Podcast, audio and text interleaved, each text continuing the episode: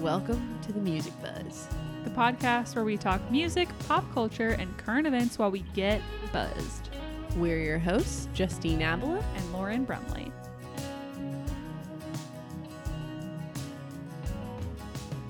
What up, fam? Hey guys, it's J Lo. We are back again. and we're buzzing as usual. What are we drinking today, Lauren? We are drinking the Hippies and Cowboys IPA from Tennessee Brew Works, a local Nashville brewery. And we chose this drink because today we're talking about the ultimate hippie cowgirl, Kacey Musgraves. It has been the decade of Kacey Musgraves. It really has. I can't believe it's almost been an actual decade of Kacey Musgraves already. It is crazy and it is really interesting to think about her evolution. And that's what we're going to talk about today. We love to see it. So we're going to talk about the progression of her career and of her as an artist and a person in the public eye, starting from the beginning and going up through today. Perfect. But before we do that, let's kick it off with some current events. Lo, what's been happening in the world? So, something I feel like we just should discuss because it's the topic of every, It's the hot goss. it is the hot goss on all the blogs, all the like All the secret Facebook groups, A too. hundred percent. What is So, it? What happened? Morgan Wallen, who is, for anyone who doesn't know, who doesn't listen to country, he is like a country artist who's on fire right now. He's just buzzing all over town. Everyone's talking about him. You might know him from the song Whiskey Glasses or Heartless. He did the remix with Diplo Oh, right. and uh, Julia, Julia Michaels. Iconic. He's been doing, he just recently released Seven Summers, which has been a smash for him. So he's on fire and could potentially do no wrong. However, Until he did.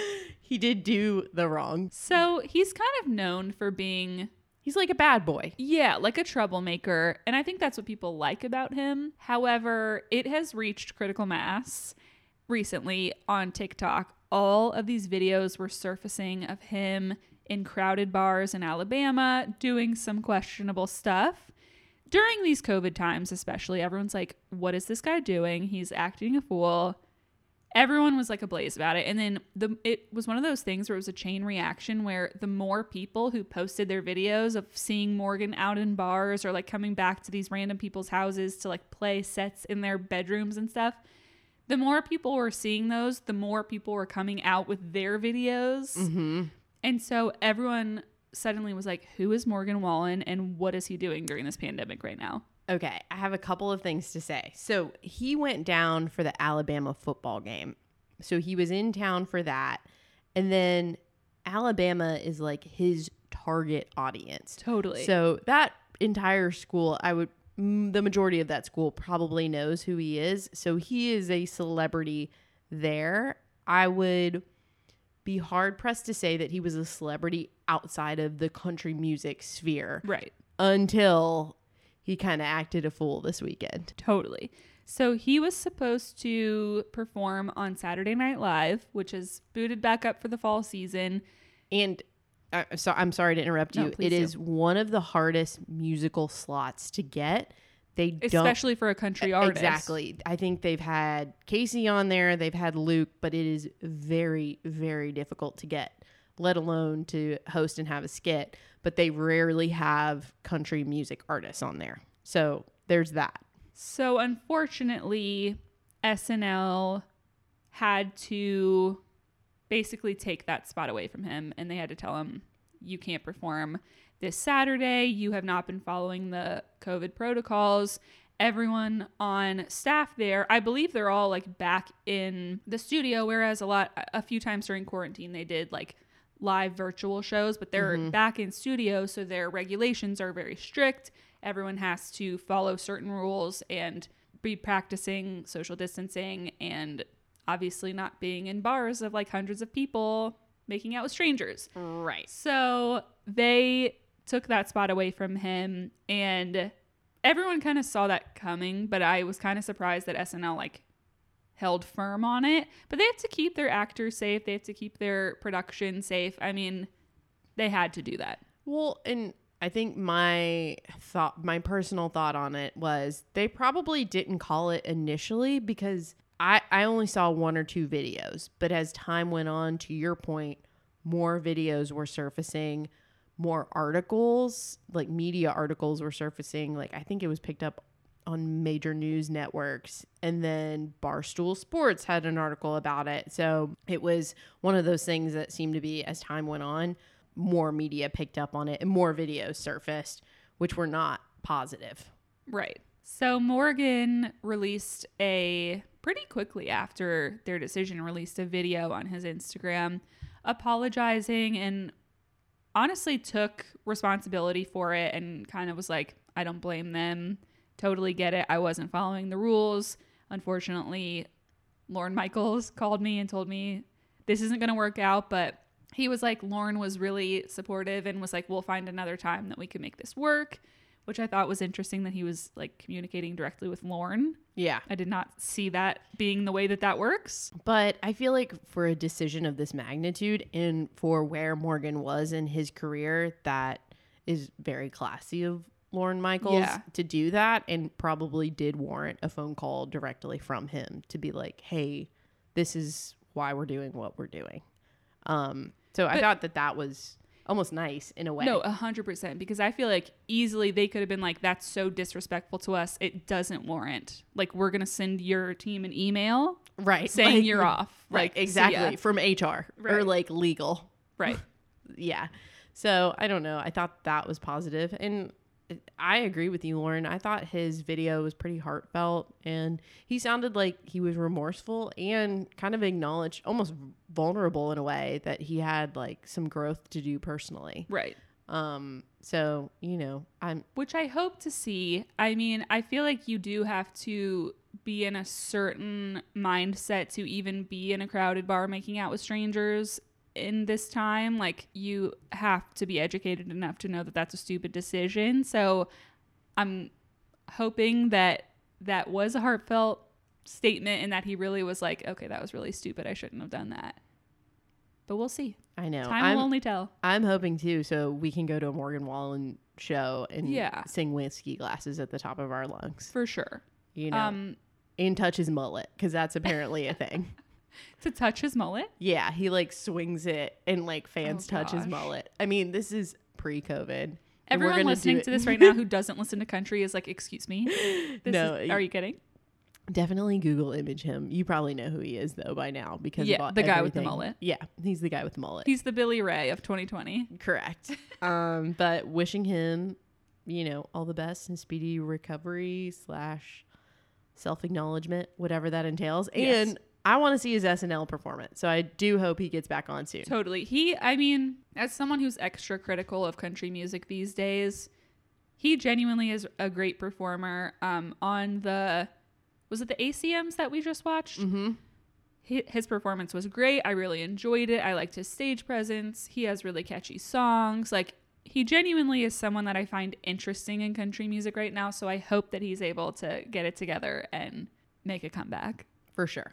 Okay, so one other thing I just wanted to mention is I don't know if you saw this, but Mariah Carey recently posted on her Instagram a photo of three director's chairs with the initials MC, AG, and JH, and then her caption was just a Christmas tree.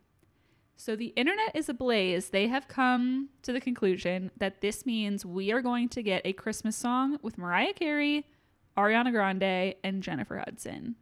I would die. I would die. But also, like, this is the old me being a little nostalgic. Nothing's ever going to beat the OG Mariah Carey. Of All I course want not. for Christmas is you. I know. you know? But in Mariah's defense, it's like the only way you can really even battle that is to get that many powerhouses on one Correct. song. Yeah. And I think we chatted about this, but her New Year's Eve performance of that song was not great Oh, live. horrible. so I'm Sorry, hoping MC. yeah. Love the recorded version. The live version not so much. Totally. But it's all good. Hoping the best for this one. I'm also going to like mark the record. It is the beginning of October right now. I have seen Christmas decorations No. in the store. No. I have, and I am waiting for probably a week from now until I start hearing the Christmas music. Oh, well, let me just tell you that Carrie Underwood has already released her Christmas record. She has. Um, so has Why? Reba, maybe? I- Somebody else released one But recently. I don't understand why. I know you release your Christmas stuff early because you need to get it out essentially in time for the season. But Carrie released it in September. I, I just, I'm at a loss for words. I don't understand why. She's yeah, speechless, I'm folks. speechless. I think it's one of those things. Okay, so you know how Black Friday started out, you would go shopping, the store would open at like 5 a.m. Mm-hmm. And then they moved it and it was like 4 a.m. But then Walmart started opening at midnight. So then Target was like, forget it. We're opening at 6 p.m. on Thursday. I feel like that's what's happening with the Christmas albums. Everyone's like, oh, I got to beat the rest of these Christmas albums. I got to be like ahead of the curve. So Carrie's like, forget it, August. Yeah, she's like, oh, here you go, Labor Day. yeah. Here- Like we're- January. we're ready for next year, baby. We're in the holiday spirit. Yeah, I just thought it was really early. And I know she announced that I think it's like a Christmas special with HBO, but I'm Oh. still not there yet. I'm I'm still trying to get to Halloween. And and on a side note, an election before Oh, I yeah. even start thinking So about true. Christmas. So like the anxiety is already building up. When I saw the Christmas lights today, I will call out the store Home Depot. I was like, How dare you? yeah, I, I, I the anxiety just built uh, like was building. I am one who is obsessed with Christmas, like obsessed. And I will listen to Christmas music probably longer than the average person. The beginning of October is too early. I'm sorry. It's, it's I'm here to say it. Yeah, not to mention September, but it's all good. yeah. So we'll see. But back to the Mariah Carey thing, I will be very disappointed if it's just Ariana Grande and Jennifer Hudson doing like a remix of All I Want for Christmas Is You with Mariah. They can't do that. I Surely mean, not, right? That's disrespectful. It's like we've heard it enough. And the original is like all we want. Lo, what are you doing? On, You know what? I have no idea. I have no idea. so we got to do our currents. What are you listening to? What are you reading? What are you watching? Hit me with all the deets. Okay, so I'm currently watching The West Wing. Whoa! Have you Yeah. watched it before? No, I've never seen it before. We. So what season are you on? Season one. I like Okay. just started. Uh, Like I'm on like episode you- seven. But did you love the pilot? Yes. It's so good. Sam Seaborn, and also, oh my gosh, what's his face? I love your excitement right now because no one else that I've like talked to is this passionate about it. Josh. Josh is my spirit animal embodied in an actor. But um so no, I'm just excited about it because I I, was I watched it recently like 2 years ago. Oh, nice. And I was telling everyone I was watching it and they were like, "Yeah, you're like 20 years behind the rest of the population, but it is so good." It's so good. And I have a hard time getting into shows like that sometimes that are a little like you have to think a lot. But the pilot like sucked me in immediately. and that's how you and know it's- it's going to be good. Totally. It's Aaron Sorkin, so there's so much dialogue and it's just like But it's interesting. good dialogue. Yeah. it's like yeah. really really well written. it it is hard to like this is so ignorant of me, but because there are so many characters, I've had to like Google. I'm like, what does the Secretary of Staff even do? You know what I mean? Like I'm I'm dumb that I don't know that, but I don't. yeah. I mean, like, it's also just, I don't know, a dramatic interpret- interpretization of all of it. Interpretation? Interpretization. Too many beers, one beer. But I don't know. I just like felt like, ooh, I'm in the know yeah. because of it. It's good acting too. There's so many good actors in it. Yeah. So I'm watching that. I also started Song Exploder. Ooh, I haven't heard so, of that.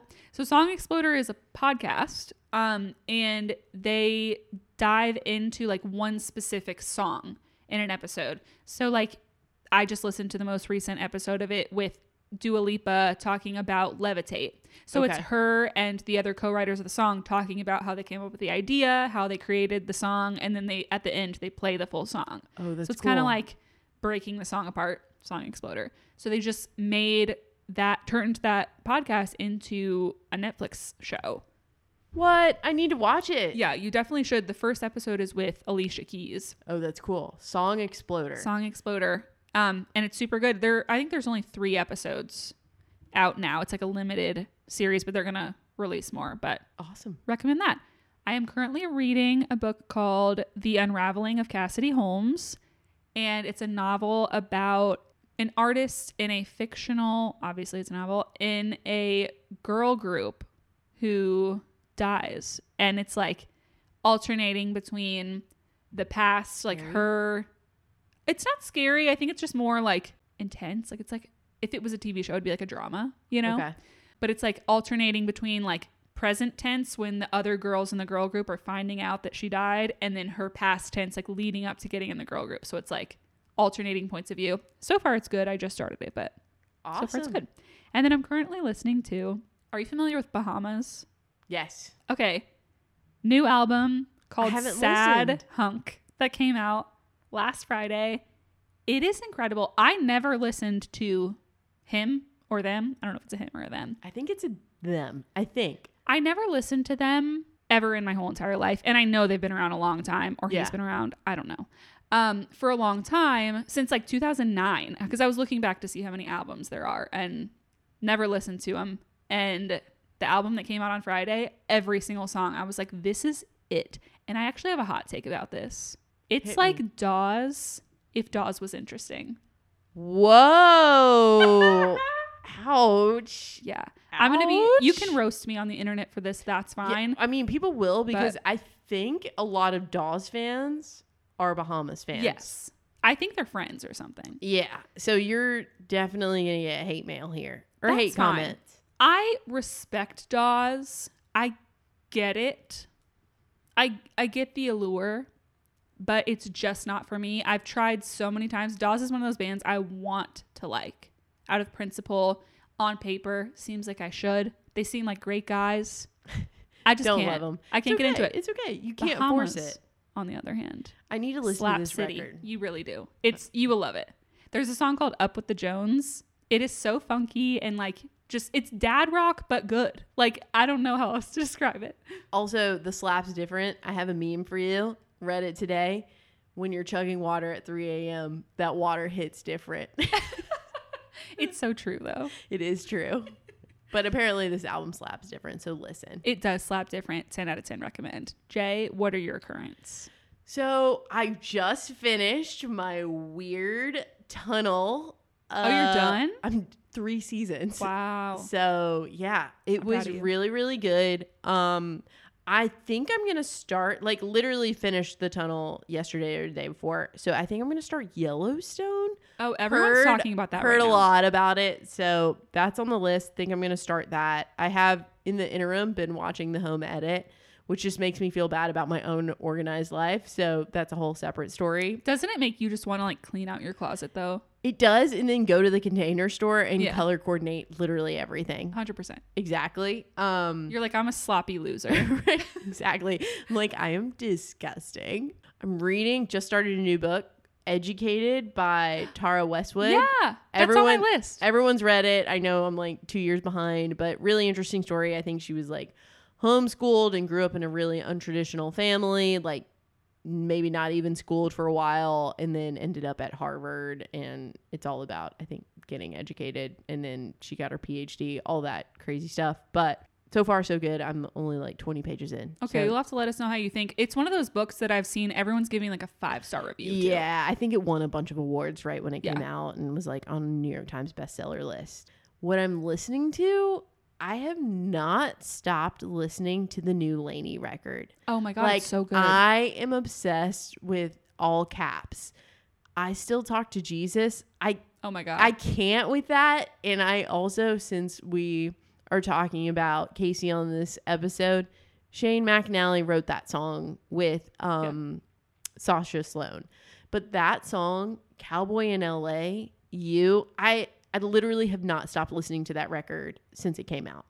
Iconic. It's so good. They're just I feel like all the LANY songs, they're bops, but they're mellow bops, so they just are good for any time. Like you always want to put that on and just Right. Get in and I feels. didn't necessarily love the Dua Lipa breakup record.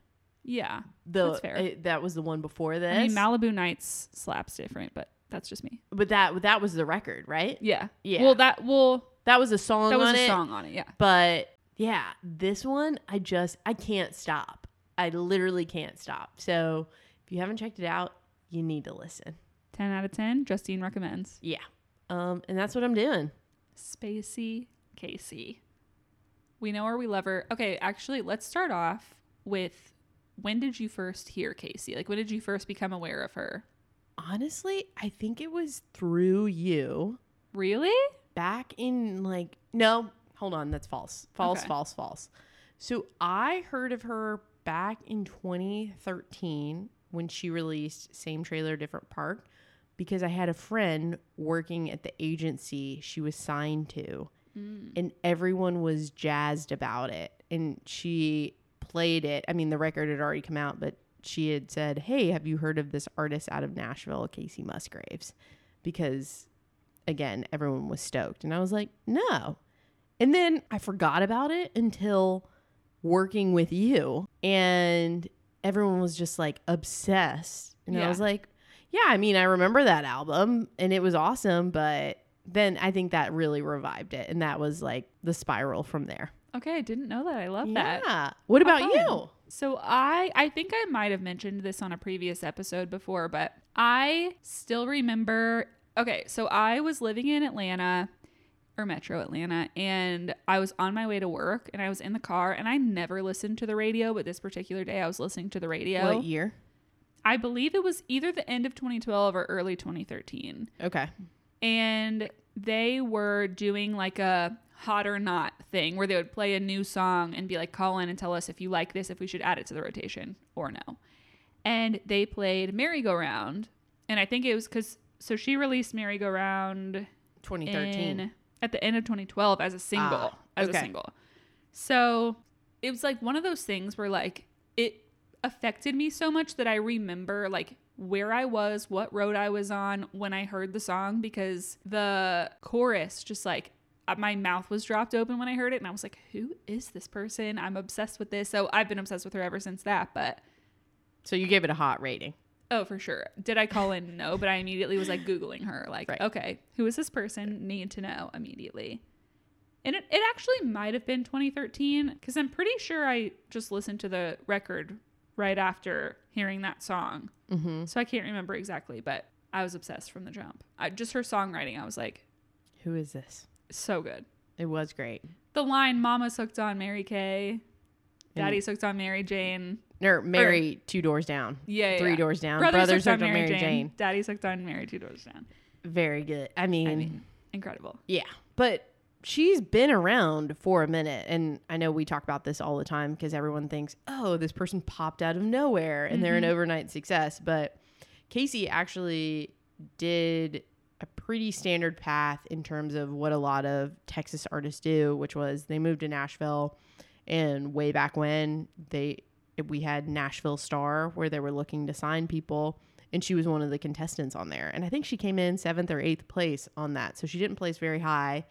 One of her other peers, Miranda Lambert, was also on the show and I think placed second or third, didn't mm-hmm. win, but Well, and for anyone who doesn't know, Nashville Star was similar to like an American Idol, but Mm-hmm. specific to country music. correct. Was hosted in Nashville. I think the judges were like Blake Shelton. I think Tracy Gershon Oh, was interesting. um, from maybe repping Sony.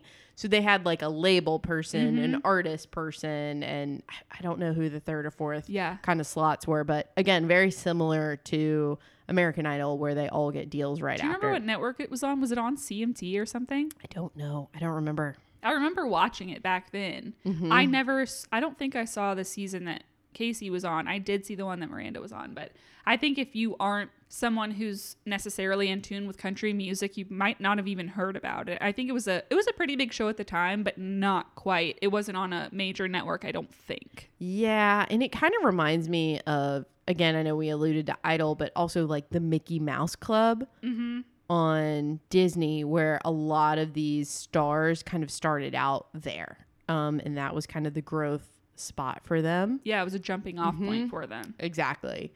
But um, yeah, I mean, she came to town and tried out for the show, placed seventh, and that was kind of it. From there, she she was writing a lot. Well, and she was in a as a kid. I mean, I it seems like she came from a a family that encouraged her to be pretty musical. She was in like a duo growing up called the Texas Two Bits.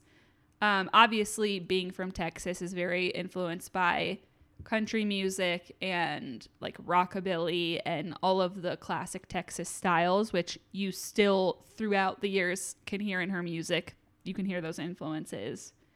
But yeah, she I think started off in Austin before moving to Nashville. which is what a lot of sorry Texas Texas stars do because Yeah. you got to come here.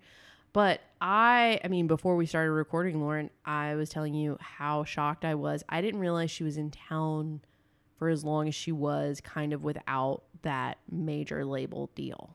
Yeah. Um, because she didn't get signed until 2012. and the Nashville Star season was in 2007. Yeah. I mean, so so talk about hustling and grinding and and not giving up on your dream. I mean, you brought up a good point that she was young while she was doing it. I think 16 or 17 when I think she would have been 19 on Star if I'm doing my math correctly. But even so, still super young. Yeah. So while I'm sure all of her friends are going to college and doing whatever, living their her li- their lives, she's probably not living a less glamorous life here in Nashville, trying to get cuts and writing for everyone. Right. And it seems like she was able to make good connections during that time because during that time, somewhere in between there is when she met Shane McAnally, when she she was connected to like the Josh Abbott band, which was mm-hmm. like a more up and coming band at the time, but like she was making connections and like meeting people and writing. I think in so right before she got signed to Mercury Nashville, which is under UMG, she was on tour with Lady Antebellum, opening up Yeah. for them, which I'm mm-hmm. pretty sure was before she got signed. So that might have been And she, I think she wrote with them too, right? Does that? make sense. I, I think so. I mean, because she she wrote with a lot of people that I think would probably have her out as like that first opening slot to Yeah. just see. Um, and I I don't know the story. I don't know if you do, but I wish I did. Like, what kind of flipped in Nashville's mind or the major labels' mind to say, okay, we're gonna put this out, yeah. um, and sign her. Right. I don't know. And, and it might have been like, let's say she was opening up for Little Big Town on tour, or sorry, not Little Big Town, Lady Antebellum on tour, Lady A. Lady A now. It, that might have gotten her the attention that she needed for Universal to be like, oh, who's this? Because because Lady A wasn't as big then. They had some like they had some big songs, but Right. they weren't near what they are now. Obviously, Yeah. Um, and it, it seems like, at least on paper, when she signed in 2012, there was no stopping her. I Oh, mean, yeah. it was a bullet to the top. So I didn't realize I her first album, obviously that's where I discovered her like pretty early on in that, but I didn't realize how commercially successful that album was. Yeah. I mean, sh- she won Best Country Album in the Grammys that Yeah. year And was nominated for Best New Artist that year. out too. of the gate. Yeah. That is insane. That is insane. And I distinctly remember because I remember looking her up and listening to that album. Her like most played song, I think it was on Spotify, was the cover of One Republic's Apologize. Mm-hmm. Yep. And I was like, oh, I love this song. I don't know how I feel about the rest of the album. Like, I liked it, but I was like, this is really interesting that a cover song is this like most listened to Yeah. song right now for her. It's so wild. So she released Same Trailer, Different Park in 2013. And so she co wrote all the songs on that record and co produced that with Luke Laird and Shane McAnally. So clearly during that period, she was writing a lot with Shane and Luke.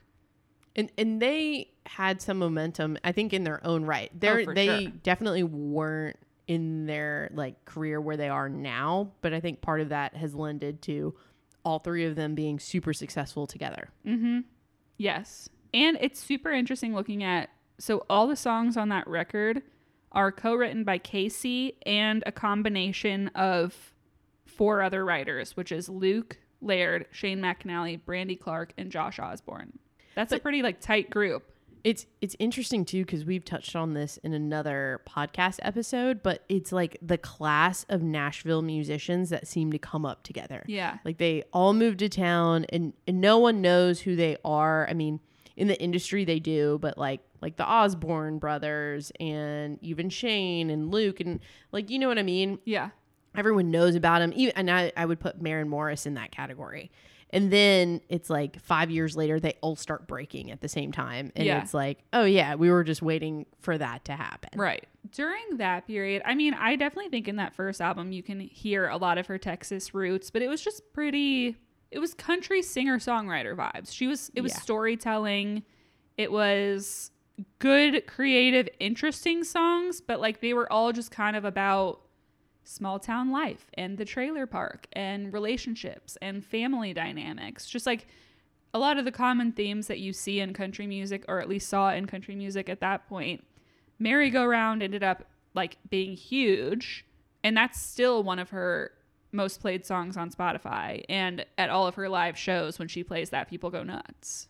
A hundred percent. Because she always says too, she's like, "That's the song that changed my life."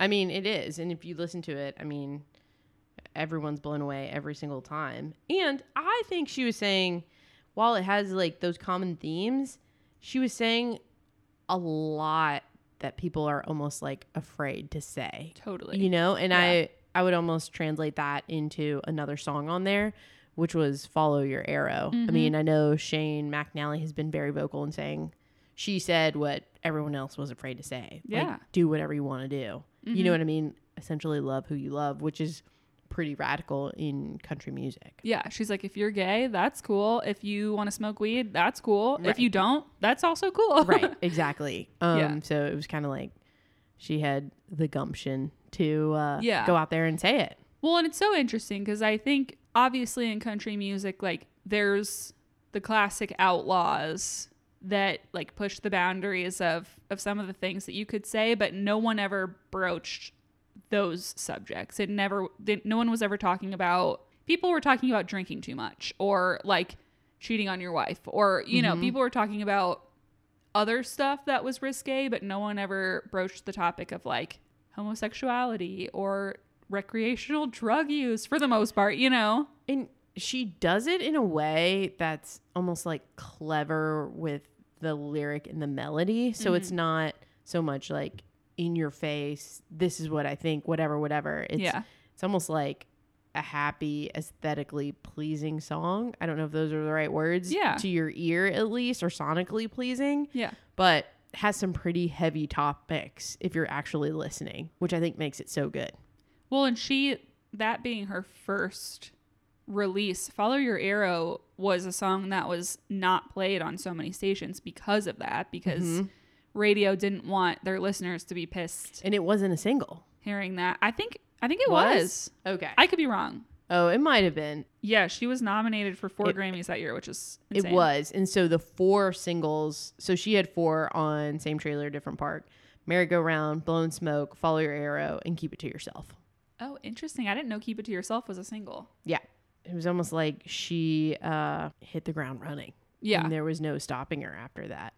Yeah, being nominated for four Grammys your for your first record. Well, that wasn't her first record, but that was her first record on a major label. So you'll love this too, Lauren. Your boy, Jon Caramanica, Oh, um, called it a boatload of identi- ad- identifying details, essentially like hailing Musgraves for her debut album. love that. Yeah. So he was on it.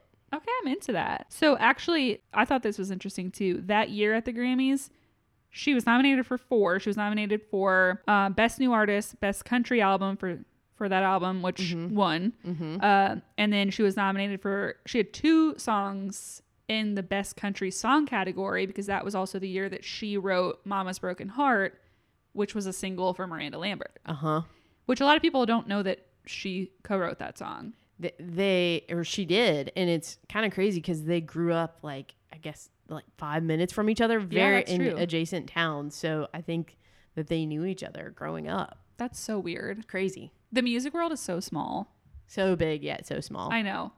But um, she won the best country song for Merry Go Round as well. But she was tied for the most nominations that year with Taylor Swift and Lorde. I did not know that. Isn't that is crazy? crazy. Yeah. Yeah. I mean, and that was Lorde's big year too. Oh, huge. Yeah. Yeah. Which is, that's what I thought was so crazy because, like, obviously Taylor. That was peak Taylor Mm-hmm. sweeping everything, and that was a huge year for Lorde. And so when I saw that she tied with them, I was like, what the heck? What's going on? She didn't win as many as them, but still. So how would you describe this era of like the Kacey look I mean, or I the vibe? I call it. I mean, we're drinking hippies and cowboys, but I call it like country hippie Totally. almost, but traditional country Yeah. hippie. I would specify on that because she still like had a nose ring and you know what I mean. Uh, but the sound and vibe and look was very much traditional country. How did you Yeah. feel? Well, and she was wearing like cowboy boots a lot at this time, and like maybe not Daisy Dukes specifically, but like Daisy Duke reminiscent kind of shorts and like the the whole Well, the classic was, look. That was the cover of the album. I Right, think she was in right. Daisy Duke shorts and like whatever at a trailer park. Right. Yeah. That was kind of the feel. And I think she was going again based on all of those nominations and the critical acclaim for the country category, which was interesting. Yeah. Because that obviously evolved. for sure. Which it's so interesting too. If you think back to that era, if you had told me where Kacey is now, I would never imagine this trajectory. Yeah. Because she was so, so, so traditional. I mean, not necessarily in subject matter, but just in like the style and everything else. Right. Yeah. I Yeah. mean, I don't think I would have, honestly, I still wouldn't believe it on her second album. Right. Which leads us perfectly into 2015 when she released pageant material. which I have a very distinct memory of this just because I saw her perform it live. And I think she did two nights, three maybe at the Ryman.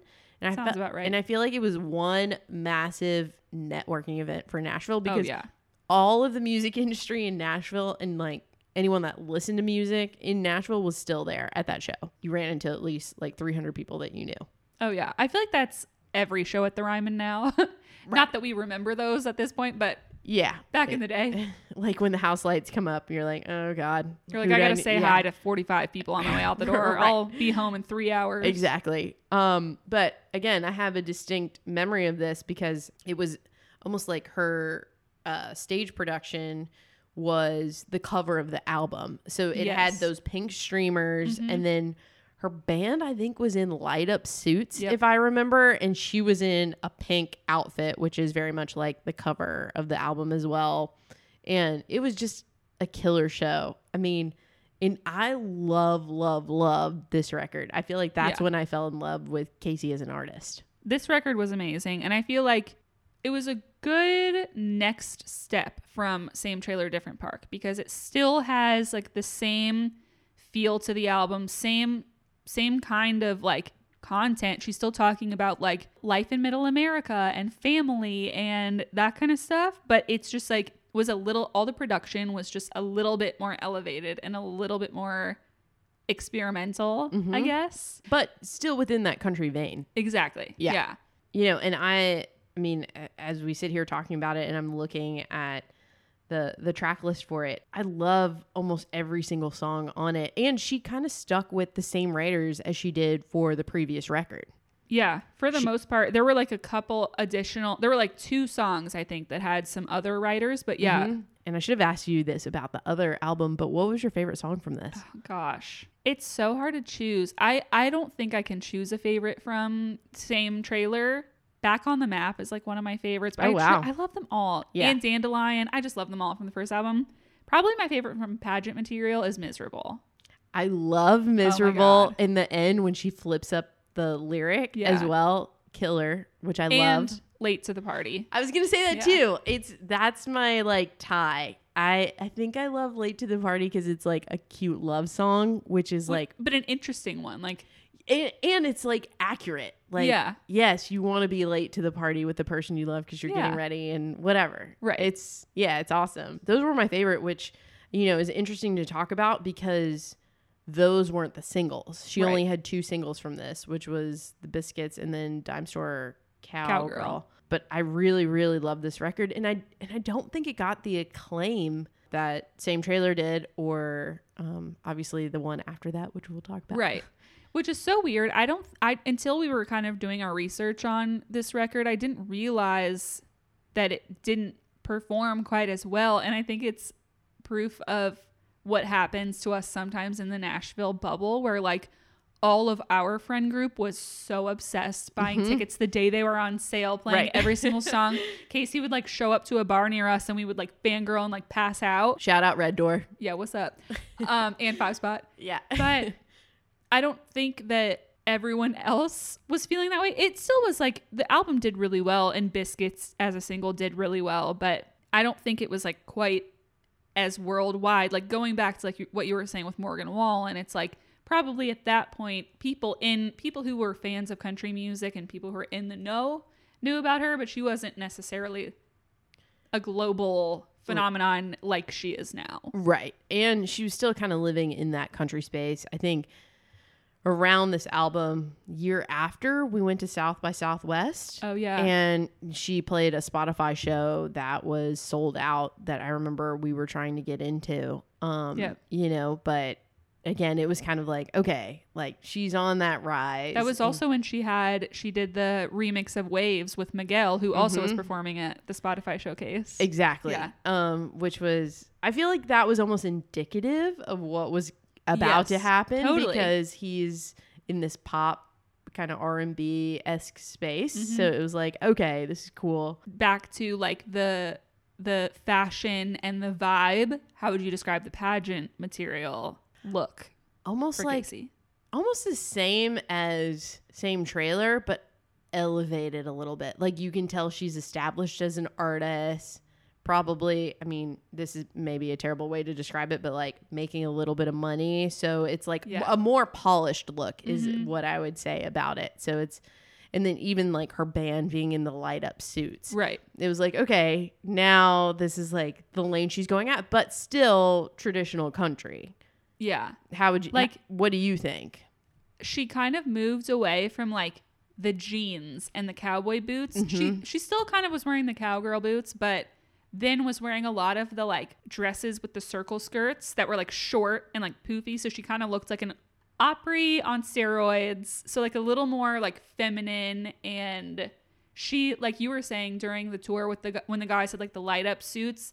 I feel like she started getting a little more into like the psychedelic like Spacey Kacey vibe.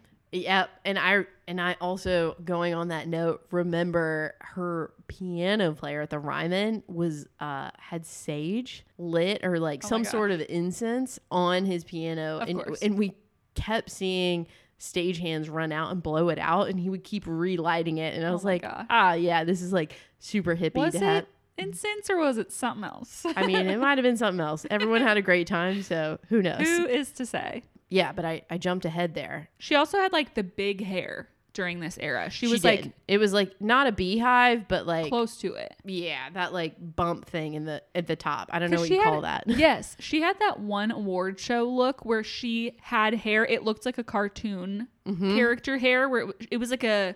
She literally went to a stylist and she was like, "I need an XXXXXL bump it." they customized the bump it for her. totally. She had a custom bump it, and sh- I knew what she was going for. She was going for like the classic country, like Tammy Wynette, you know, Yeah. old school country. Well, and it Queen. fit the title of the album, pageant material. It was Yeah. like almost like a sarcastic play on it. But everyone on Twitter was like, "Who is Kacey Musgraves, and why does her hair look like that?" Right. I liked it though. You do you, boo. you do you, girl. Okay, sorry to have No, derailed us a little I bit, mean, I just kind of threw in. She did a Christmas album. which was fire, No, it was. fire I mean, Christmas album. again, I add it to my list. It's like NSYNC, Mariah Carey, and then Kacey Musgraves. What I liked about Kacey's is that she she did some traditional songs and then some original songs, which Christmas original songs, let me tell you, they are hard to write. It's hard to come up with an original concept based around a specific holiday. Like everything's been written before and somehow she wrote these original songs that were incredible. And I'm here for it because I'm tired of hearing the same. Like by the time Christmas comes, I'm tired of hearing the same song Yeah. over and over again. I'm like, give me some, have a really willy nice Christmas. exactly. you know, something that's a little different. But again, I'm jumping into it, but it was within the country space. I didn't listen to that album and think, oh, this is a pop Christmas album. Yeah. Did you? No, I agree with you. Though it did, she did kind of have, like, she had the Leon Bridges song, w- present without a bow. So she kind of was like bringing in some other influences. So it wasn't all so country. It still was approachable to like mainstream, I feel like, Right. but still was mostly the country sound. So now getting into the album of all albums, really. Wow. I mean, Wow. do you disagree? No, I don't disagree. I don't even know how to open it up. Like, she released two songs before releasing the album. One was Space Cowboy, and I'm forgetting the other one. Butterflies. Butterflies. Yep. Okay, there you go. Do you remember when you heard it, what your reaction was? Because I felt like this is a turning point. Oh, big time. Yeah, I remember Space Cowboy hit me like the hardest. I liked Butterflies at first, but I was like, it's cute. It's whatever. It obviously grew on me the more I listened to it, but Space Cowboy from the first listen, I was like, oh my God. Like that hook and the payoff where you're like, oh, Space Cowboy isn't like NSYNC in space. It's like you can have your space, comma, cowboy. I was like, my brain exploded. Yeah, it's like she's again being super clever with her syntax and how she sings it. Yeah. And that's just like that is such a song that I feel like showcases the way that she writes so well. She just has the concept of being in a relationship and somebody, you know, needs space from you is it's been done before, but no one's ever written it in that kind of way. It's just an incredible song. And I believe that one was co-written by Shane McAnally and believe so. Hang on, hang on. Luke Laird. and Luke Laird. Okay. Yeah. So I also have always thought that's interesting too, how she really carried through the same collaborators through all of her records. She just like formed these relationships with these people and like they obviously write really well together and she's just worked with them throughout, which I thought was cool. Golden Hour, however, is the first album that uh, Shane and Luke did not co-produce. Correct. So the Golden Hour was uh, co-produced by Daniel Tashian and Ian Fitchuk. Correct. So the she used new producers on it, which is probably why there was a shift in the sound. Totally. I remember listening to Space Cowboy and thinking like not like a full 180, but I was like, "Whoa, this is Mhm. like psychedelic different." Yeah. It's like country psychedelic, but different from the sound that she usually puts out. Yeah. And I think Space Cowboy and Butterflies were probably good ones to release first. I mean, they're two of the catchiest and like easiest to get on board with from the record, but I think they were a good again transition piece from pageant material cuz like especially Butterflies is still kind of that same Mm-hmm. lighter, simple, a little more country vibe. Space Cowboy's a little more But she co-wrote again, kind of staying true to herself. Co-wrote all 13 tracks. mm-hmm. Um, so I thought, or I still think that that's interesting, somewhat in the country space, because yes, a lot of artists now are co-writers, but they don't really co-write the Yeah, song. But it's like she, a, a vanity Mhm, spot on Exactly. the liner notes. Yeah. but she has done it from day one and Yeah. has stayed true to it. Well, and I think it's very obvious and apparent that she she's an amazing singer and performer, but like her passion is writing songs Mm-hmm. and creating these albums. Like it's a passion for her, which for for a lot of artists it's not, and that's totally fine. Like some artists, like the thrill they get is from being on stage and singing. Yeah. or the thrill they get is from dancing on stage and like they just happen to also be a singer or something, you know? But like you can tell that her main passion is just creating these songs and she gets pretty deep. Some of the songs are like diary entries, like they're very personal to where if someone else wrote Mother, you wouldn't believe Kacey singing it. Right. You know what I mean? But I think she's almost held true to that in all of her albums, Mm-hmm. where they're very personal and probably authentic in that manner of where she came from or the subject matter. I think this is a little bit of a shift because this was a lot of the songs were written at the time when she met Ruston Kelly, who is now her ex husband. But when So she met sad. him, I'm still not okay over it. No one is. Like, I have not recovered. Like, is love real? I don't know. I mean, just add it to the list for 2020. Yeah. But, you know, I think that's where Butterflies, the thought for that song came from. Yeah, and I was reading something. I read this back in the day when the song came out, but it was reading it again yesterday when I was like reminding myself of the process of how this like record came to be, but she met Ruston because she went to the Bluebird Cafe. Mm-hmm. And she said, I, I was looking back on her Instagram, and she actually had this long Instagram caption where she wrote about this. And she was like, uh, she had gone somewhere and she was having a really good hair day. And she was like, I didn't want to go home because my hair looked too good. so oh, I went on to, brand. yeah, on brand. So I went to the Bluebird and Ruston happened to be playing. And she was like, I like fell in love with his songs. And so then they co-wrote shortly after that. And then after the co-write, she like fell for him immediately and then went home and wrote Butterflies, Yeah. which is just so cute and It extra so sad now, but it's it's still cute. It's, still, cute, either way. And yeah, I I feel like the notion of it can at least live forever. Like stealing my heart instead of stealing my crown. Oh my gosh. That's just that's all we're looking for in this life. I mean, truly, truly. Again, I remember listening to Space Cowboy and then Butter Butterflies, and I was like, "Whoa, what is this album gonna sound like?" Mhm. Um, and really kind of had no concept for it. And then it came out, and I was blown away, and also blown away by the like number of sleepers because Yeah. I would skip through a lot of them and then like go back and listen and then like I think my favorite one I skipped through a bunch of times and it's happy and sad. Yeah. Like what a concept. Mhm. I absolutely love that song. Which became part of her brand like the the smiley face and then the frowny face like that Mhm. became part of her merch and like such a staple of Right. or no i think it's the the smiley face with the tear Yeah. yeah yeah, Yeah, yeah. yeah, yeah. but no there are so many songs that i liked them all from the initial listen but th- so many like you said that grew on me so much more as it went on like the more time that we spent with it i just can't even remember what i thought when it first came out like i just remember being like this is so interesting i don't know any other album that sounds like this Yeah.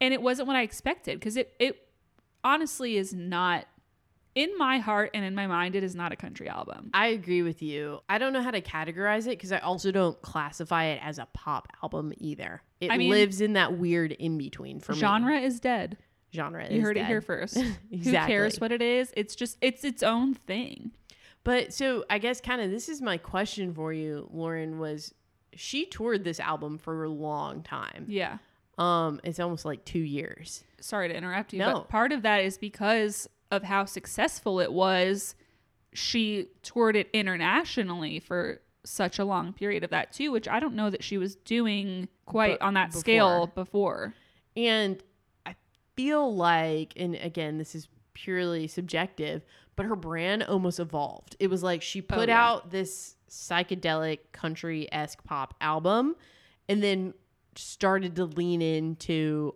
all of the things that go with it, whether it's like, um, like the happy and sad logos, The which t- yeah, exactly, Yeah. tie dyes, like the slow burn candles, everything like that, where it was like she's clearly doing a shift and like leaning in hard on those things, and I feel like that just added to the momentum of her brand. Yeah. So we've talked about this on previous episodes before, but when this album came out, she talked a lot, including specifically to Joe Coscarelli from the New York Times, about how she did psychedelic drugs mm-hmm. while writing some of these songs and talked about how that like influenced the sound of this record and changed the way that she wrote and stuff. I think because she like was in a place where she was successful enough to be able to say that and still be fine with like the haters being haters and still having fans who are cool with it. Like she felt more like herself and so I think it did evolve like her confidence changed, you could tell from her social media, from her stage presence. Yeah. I think she just became more comfortable with who she was. And like, if you think about it, this, if you put out something that was so experimental and so different, and you're like, people could absolutely hate this or love it, and I just don't really care. This is what I feel like I want to put out, but it's a risk. And you put it out and people love it. You're like, damn, okay, I can be whoever I want to be then, and it's fine. Exactly. And I mean, to that point, it gives you that confidence. Yeah. But feel like too in a weird way and I don't really know how to like classify what I'm thinking, but a lot of country artists try to do crossover, but they try to do one song. Like they'll Yeah. do a feature on like a pop song or whatever. This was like a crossover album where it was still country kind of at its core, but had pop elements to it across mm-hmm. the board. It wasn't like Kacey didn't do what Maren did and and put her vocal on a Zedd song. You know what I mean? Yeah. So it was almost like that sleeper crossover that just kind of happened organically, which is to at least to me felt like why she had a mass commercial appeal almost Yeah. across a variety of genres. Totally. Well, and I think a lot of the time why those crossovers don't work is because a country artist going into maybe the pop space is like, oh, the album should sound like this if it's mm-hmm. pop. If I'm going to be going to pop, it has to sound like this. Right. Kacey was just like, I'm blending the two. And if country music rejects me for it and pop music rejects me for it, whatever. And I feel I honestly feel like Maren, especially with her second record, did a good job of that too. It's it kind of sits in the middle in its own kind of space, like pulling in R and B and pulling in like whatever makes sense to her and her influences to where it works, but it doesn't for so many people. Well, and at least for Kacey, it's not like she's been like the highest on the country charts. You know what I mean? Right, it's like right. she's had a lot of the success without the push of country radio. Well, and something we haven't really mentioned is like, which is probably part of the reason why pageant material did not do so well, is Kacey's been like outspoken about not playing the politics of mm-hmm. the country radio game. She's like, I'm not gonna suck up to you people. If you like my music, play it. If you don't, fine. Right. Exactly. And she's always been that way. And some people don't like her because of that. And honestly, I feel like, okay, if the system's not working for you, you don't have to play it. Like, whatever. make your own system, and that's what she did. The, most people who do that, it doesn't work out. But When you're her, You gotta take that risk. You can do it, and she almost did the reverse 180 on him, where she got all of the critical acclaim and all of the success. We should probably mention she won album of the year for this iconic win. Yeah, I I, mean, essentially for a country record winning it. And so there's no way that radio couldn't play her after that. You Yeah, know what I mean? It's right. like but they weren't. no, I mean, yeah. yeah, of course they weren't, but it's like she just won. So if you want listeners, like you're gonna play one of her songs, Right. And it's so silly, and so many people just do it because it's just the way it's always been done, and you have to. But like, it is silly that you have to play the politics game to where like people like you, so they play your music. Like, you should play the music that's good. Yeah, And that goes back to her good old boys club song, where she's just like, what happened to like success being because you worked hard and it, you made a good thing instead of like who you know. And it's true. yeah. She's So lived by that.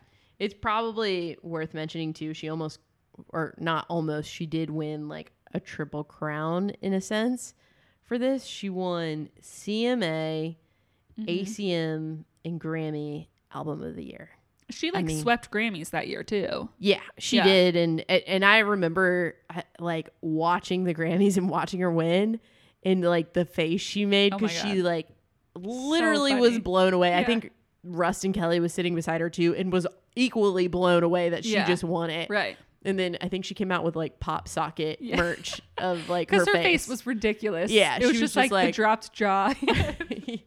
exactly. I love her sense of humor about that stuff. She's just like, cool. Everyone's like made a meme out of this face. Like, I'm putting it on a pop socket. No, totally. She posted, I think, too, like four different times of that oh, meme, Oh, yeah. like going to the grocery store and then post the meme and then, yeah, made merch out of it. But again, I think that kind of speaks into like she's confident and she's just leaning into it. Like it's Yeah. not like something super embarrassing or anything like that. She's just like, uh, yeah, this is crazy.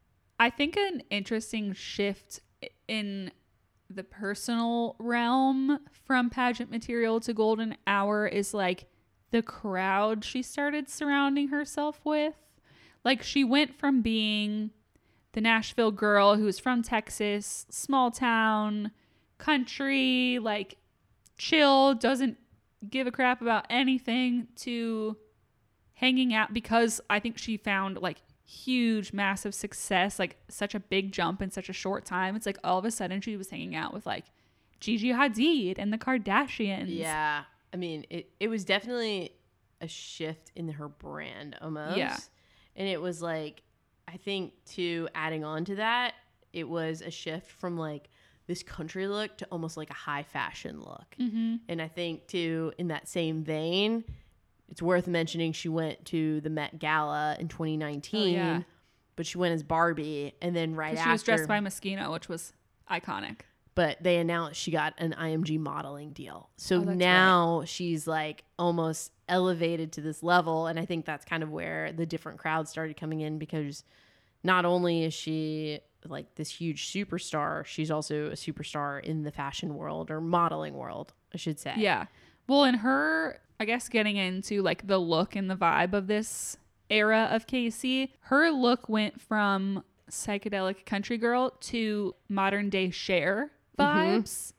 She started rocking like the super dark, straight hair and like the bell bottom pants with like a cute little bralette top. Like, that's just like, I mean, her style is she wears all kinds of stuff, but like every outfit she wears, I'm like, you're giving me Cher vibes. Right. And But I love it. It's like still high fashion Cher Yes. vibes. It's Yeah. not like Cher vibes from Target. It's like Gucci Cher vibes.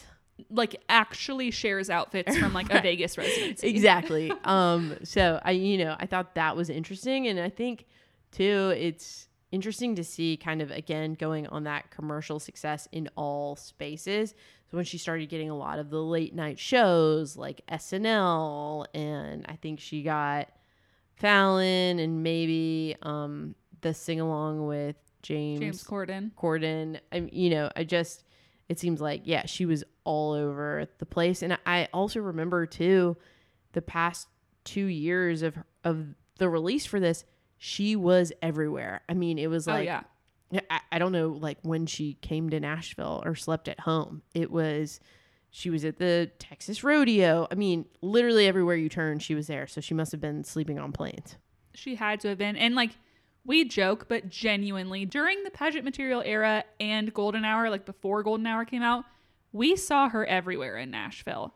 Yeah, it, but she was always around. But it was like a normal. It wasn't Yeah. in any like abnormal thing where it was like, oh, there's someone famous coming in. It was No. like, oh, that's Kacey. She's like, at Taco. Mamacita. Yeah, Or exactly. like she literally tripped and fell on me and Justine at Five Spot that one time. Like she just is like there and was such a normal presence. And then like I truly haven't seen her since. Yeah, exactly. Um, you know, and I think too, one other point I wanted to bring up was like, in addition to this being like such a crazy album, it probably also helped that she was the opening act on the Harry Styles tour for the North American leg That's of huge. 2018 because he I mean he lives again in that pop space, psychedelic pop space because he's been compared to David Bowie. Yeah. But still, I mean, that was probably a bunch of different fans that didn't necessarily listen to Kacey Musgraves that she got exposed to A hundred on a massive arena tour and then came back and was it this year 2020 or the end of 2019 she set the record for bridgestone for like the The highest attendance record. the attendance record for I guess country female artist and like they started selling in almost in the round even though it wasn't an in the round yeah. stage That's where I was sitting. Like In the round. the stage, literally behind the stage, like in the nosebleeds. It was still worth it. But worth it but so so then Harry showed up and then to sing with her on that show. Yeah. your eardrums like just Oh, bursted I have never heard anything louder in my life. I think it was also made worse by the fact that I was behind the stage and high up because all the noise just like it was so loud. And my friend Tiana, shout out Tiana, didn't know. I kind of like had gotten word. People were like texting me from the floor being like, I think I saw Harry. Like someone was like, I think I saw that Harry's here. And so I kind of like had word. Literally, I felt like Gossip Girl. I like kind of knew. And so when he came out, I was like, of course. My friend, or actually, sorry, my friend Anna, who was sitting next to me, literally had no idea and she just started weeping. she is obsessed with Harry Styles and she was like sobbing. But it's so funny, like people who love Harry Styles, I mean, the boy band craze is insane. The people who are fans of those guys are next level yeah to where like an opener on like any other tour you're just like probably gonna show up late whatever mm-hmm. like who cares who they are i feel like people love harry so much and like respect him so much that they'll be like whoever's opening for him on this tour I'm gonna love because if he loves her, I love her. Like And We're his fans now. are to get there early because they are not to miss the opening, like the intro for his set. So they'll be like butts and seats Oh, well yeah. before he gets on. For sure. You know, that kind of stuff too. But I remember, I think I was being super stubborn and didn't want to go because we saw her at the Ryman. Yeah. And I was like, I'm never going to see Kacey Musgraves at the Ryman ever again. Like, this is it. She's an arena Yeah. level act. But it was the same album yeah, which we saw, which was again crazy. And, you know, I think you had compared it. It was just next level on the arena Oh, level where the 100%. the Ryman I thought was wild. Like it was everyone was up and out of their seats, not Lizzo level wild because people were like twerking, but like never forget. yeah, but no one sat down during Kacey's show. No, and everyone was singing every single word to every Right. single song. They already knew what covers she was going to play. Like you just the obsession was real, but it was like that is the beauty of the Ryman as you still kind of feel like it's an intimate thing and the stage is only so big. So there's only so much you can do. Also, shout out to one of our friends who will remain nameless, Oh but God. texted us during the Kacey show, being like, "Who are these dudes?" It was Brooks and Dunn because she was on She was their like, "Who are these old remix or remastered cover um, for Neon Moon. Yeah. Um, but yeah, the Bridgestone show was just and again, I was behind the stage, so I was only probably seeing half of it. It was just next level and like her energy was so different. Yeah. I And mean, they- she came into her own, Yeah. essentially, right? It was Yeah. like she's comfortable. She has Harry Styles. I think she had Maggie Rogers open for her, Mhm. right? Yep. So, I mean, you you really can't like get bigger than that, at least in your hometown. Yeah. Well, and at that point, I mean, we saw her I think early on at the Ryman, early on in the tour. So at that point, she'd been touring that album for such a long time that she was like so comfortable in it and like had everything like worked out to a science. Yeah. It was just great. Yeah. It was incredible. But that tour especially, she was wearing a lot of the like bell bottom, like sparkly bell bottoms and like loose open cardigans with a bralette under. Like we stand. We love or like flowy caftans. Yeah, yeah, yeah. Um, but it's just interesting to see. And like this is probably something worth mentioning too, but I feel like she got super into her outward image as well. Mm, I mean, at the beginning it seems like she had branding, but it was like also I don't care, I'm going to do whatever I want, but like now it's very manicured, like very even on like her social media handles Yeah. like very tailored to her even though i think she probably does some of it because it's like Yeah. photos of her dog and her but it's like well, she's ahead, big on the Instagram stories, which I feel like is an indication that she definitely runs She's at least it, some yeah. of her social media, but she posts a lot of stories of like her talking or her doing silly things like you were saying. right But I was trying to go back because I was thinking about the different looks between the eras. Because similarly, similarly to what we talked about with Taylor, how you were saying like during Lover she had the pink hair, and during Mm-hmm. each era there's like a different look. I was like, I honestly don't remember what her social media was like before Golden Hour age, and so I was scrolling back as far as I could go. There's nothing before Golden Hour. It's Yeah. all wiped out. i mean which is kind of crazy Yeah. too right to think about but i do remember one where it was like she started to become more active because i think she like got drunk at home and had like karaoke hour by oh, herself and Oh, she like had that microphone. Yeah, and the the, speaker and the internet like lost its mind. Uh, the internet in Nashville, I will say, lost its mind, and I it think was the like, internet in general, probably. yeah, and we were like, oh my god, she's ridiculous, and then it was like, okay, but it's just really interesting, and I wonder going forward if she'll delete everything from Golden Hour and say, okay, let's start over. It's Yeah. new concept, new album, whatever, like new branding. Well, and this is like maybe a little controversial to bring up, but I wonder if part of the disappearance of the old Instagrams is she has had like lip fillers and some work done. Like she looks definitely different than she did same trailer different park era. No shame, no shade. Do whatever you want to your body, like whatever makes you feel good. But I wonder if that was partially like I don't want people comparing photos or not that they not that they can't see those photos on the internet, but maybe it's just like this is this is my image now. Yeah. You know? I mean, it would be interesting though to see that, I guess, because again, to your point, you can Google anything. Yeah. But I mean, Taylor does it, and like I've seen comparisons of Taylor. Obviously, she's like grown as a human being because she started in the industry when she was like twelve.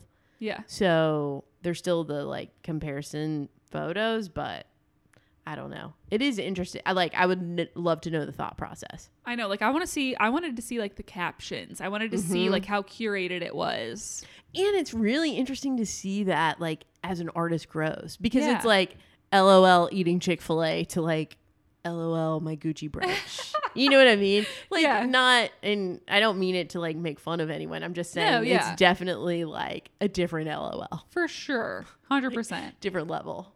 Yeah. I, I enjoy her social media presence. I think she has a really great sense of humor and she just like steers into jokes about her, which I just appreciate. Yeah, and she's still pretty real too. Like I think she had one up I remember seeing over quarantine which was like found a snake in my garage and my dog oh, got Oh, God. sick all over my bed. Like Yeah. how's your morning? Real life stuff. Right. And you're like, oh, okay, she's a human. She also just does like she just gets down these like random wormholes of things and it's always entertaining. Like there was one point where she was like obsessed with like stuff you forgot about from your childhood. And so she was like looking for all these things on eBay, like light Right. brights and like Lisa Frank folders. Right. And then she did a collab with Lisa Frank, Which so- was iconic. genius. Yeah. So, you know, I feel like it's stuff like that where it's super smart. And Yeah. again, her probably being confident where it, she can do whatever she wants. Hundred percent. So what was your favorite song from Golden Hour? It's hard to choose. Ooh, I don't know. That is really hard. I think it's happy and sad. What's yours? That's a good choice. God, I don't know. Honestly, it might be Slow Burn. Ooh, that's interesting. I don't know. I I genuinely. I mean, we've talked about this before, but like this is a no skip album. Yeah. There No, is not right. one song that you skip. And like honestly, any of I'm obsessed with all of these songs. I like they're all a 10 out of 10. Yeah. And that's how I feel. Even Mother, which Mother had to grow on me a little bit, but like it makes me cry every time I listen to it. Like it's a great song. And it's kind of crazy because it's only a minute 18. Yeah, It's, it's so super, super short. But anyway, That's yeah. one no. that she wrote while she was on. And LSD. super sad. I wanted to go to the, I guess, album listening party for this. I think we talked about it on a previous episode. Was this the one at the drag brunch? no, this was the space, mu- uh, the Oh. uh, museum, the science museum here in Nashville, and everyone was in a chair that leans back. So they had the um, what do you call the thing where you watch the stars? like the planetarium. Yeah, exactly. And I guess they must have had some sort of psychedelic show. show. Yeah, and, Incredible. like while listening to this, I would have died. So pageant material. That sounds incredible. I wish we could have gone to that. Pageant, Pageant material, material was a drag show. was at a drag brunch, and she like played all the songs with like the drag performers performing them, which is iconic. yeah, It's I would have loved to go have gone to that too. I feel like she has the best album listening parties because it's something like super unique. That's wild. It's not like oh, let's just sit here and listen. Yeah. Yeah. So cool. Since we're talking about the evolution of Kacey, what do you think is next? I don't know. I don't know. I think she continues down probably the golden hour path where it still has like probably fundamental country roots to it, but mm-hmm. stays in that psychedelic pop world. I don't see her really deviate. I like I don't see her leaving country completely. Yeah. What about you? No, I agree with that. This may, hopefully, this makes sense, but I kind of see what folklore is to Taylor. I feel like Kacey's next record will be to her, where like folklore, it's still Taylor songs. It's like the way that she writes and the same general vibes, but it's like moved to a different dimension of like other music that she's always been influenced by. Like she's always loved Bon Iver and like the National and those kind of bands, but like has never made music like that. Mm-hmm. So it's kind of like growth in that direction. I kind of see that same kind of idea for Kacey, not in the Bon Iver, the National realm, but maybe in some other Well, direction. I was about to say, what if she did like a duet album with like Harry Styles? People would lose their mind. I I I would pass away. I I would have to come check that. check No. on you.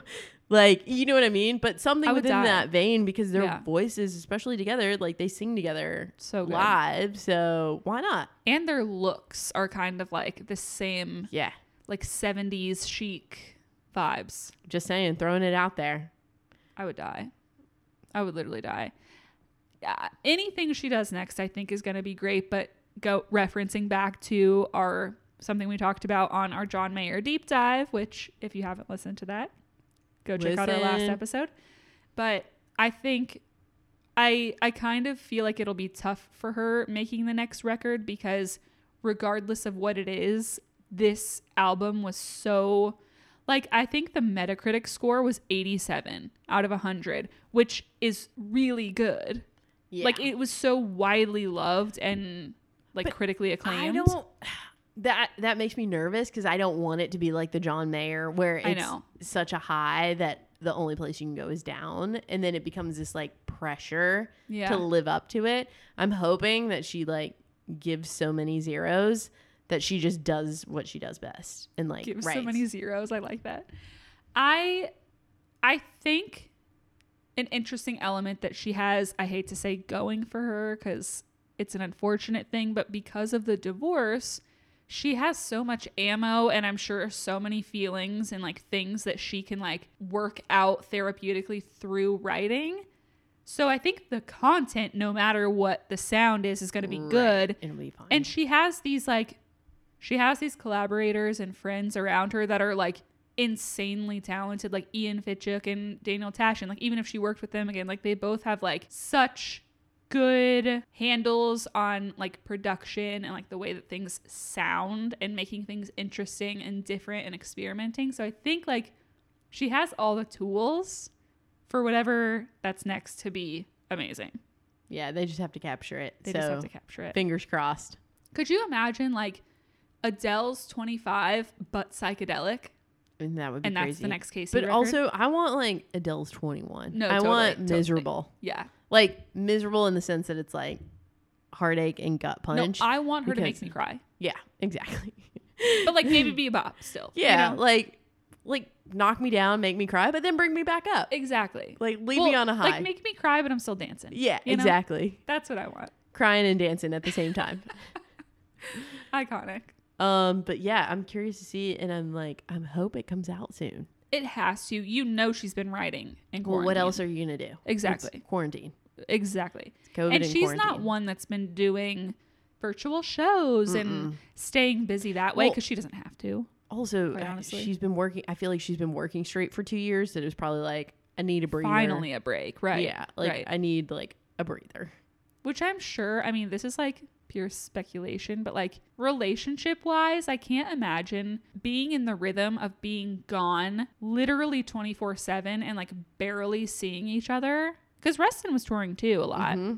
And then all of a sudden, you're both home 24 hours a day, seven days a week together for the first time in like probably the three years of their marriage. Yeah, I mean that's. That's tough.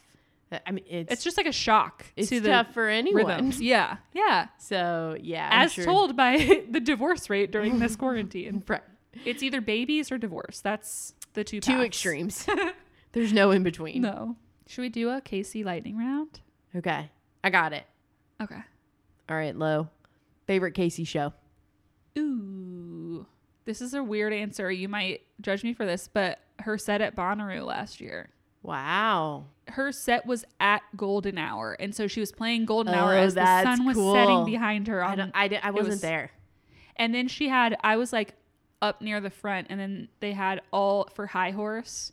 They had all these beach balls and like huge balls and balloons that they like blew out into the crowd. So everyone was just like dancing, and there's just like, it was awesome. magical. It was That's really awesome.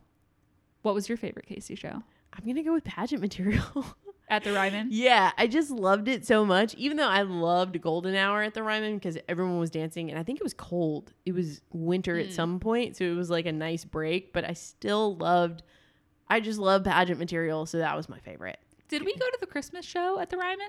Because she did a tour for that. She did. I don't think I went to that though. You might have gone, but feel I like don't. I might have. I don't. can't I, didn't remember. go. Is it sad that like we go to too many shows? I'm like, I don't even know. Exactly. I'm like, which one? I need to look at my like photo scroll. Okay. What is your most played Kacey Musgrave song of all time? I want to say it's probably late to the party or miserable. Even though I've listened to Golden Hour so so much that it's got to be happy and sad, Yeah. or even Space Cowboy, but um, I think it's probably late to the party. What about you? Mine's probably late to the party too, honestly. Okay. Well, I don't know. I literally listened to it all so much. Like on to, So all of them. well, it's just it's hard because to me, all three of her albums are no skips. yeah. Well, mostly no skips. I didn't really love Blowin' Smoke from Pageant Material or the one that's kind of similar to Blowin' Smoke from the first record, but even still I still like those. Um, but it's like, I don't know. Probably probably late to the party though, to be honest. That's what I played on repeat so much. So good. Yeah. Um, other thing I was gonna ask you was favorite Kacey look. Ooh. Hmm. That's a good question. That's hard. It is hard. It, you also don't have to. I mean, it can be all of them because they were all kind of like tailored towards her, her record. Well, I will say I remember looking at all the outfits. So for the Golden Hour tour, she played several nights at the Ryman, and well, the first run she played several nights at the Ryman, and every night she had a different outfit, and they all were fire. They truly all were fire. She but I wore think a blue suit when we per, when that sounds right. I think she wore like a blue pantsuit, but it was like a mid drift suit top Yeah. kind of Yeah. thing. Yeah. Probably my favorite though would be when she wore like the opera level, like poofy Mm-hmm. short dress that was lit up. Pageant material. Yeah, Yeah. yeah. I think that was mine too. Honestly. But I also love that the like the whole band was lit up. It so was like so when they moved, it was goofy and Yeah. like fun. Who would you like to see her collaborate with other than Harry Styles? The Weeknd. Ooh. I feel like that would be a very weird but good collaboration. Just like to that. hear their two voices together. Interesting. Who would you pick? I'm into that. I kind of want her to do a song with Maggie Rogers. I could see that. I that. think it'd be cool. Yeah, I could, but I that seems like a natural fit. Yeah, I, just I want like the something- Weeknd vibe. Yeah, I, That's a good It kind of reminds me of like the Miguel one. So I'm like, I want Yeah. something like weird and out of the box. Oh, and that Miguel song. Still fire. Still listen to it regularly. We listened to that probably 35 times on the way to Austin because and listen we to were it so obsessed. another 35 times there. yeah. so good. so good. Well, guys, we hope you enjoyed this evolution of. If you enjoyed this podcast, don't forget to subscribe to us wherever you listen to podcasts give us a nice rating if you enjoyed it, and follow us on Instagram at MusicBuzzPod. Stay safe, stay healthy, go vote. 2020 has been a slow burn. Oh, it really has. It really, really has. We out. All right, y'all, stay buzzed.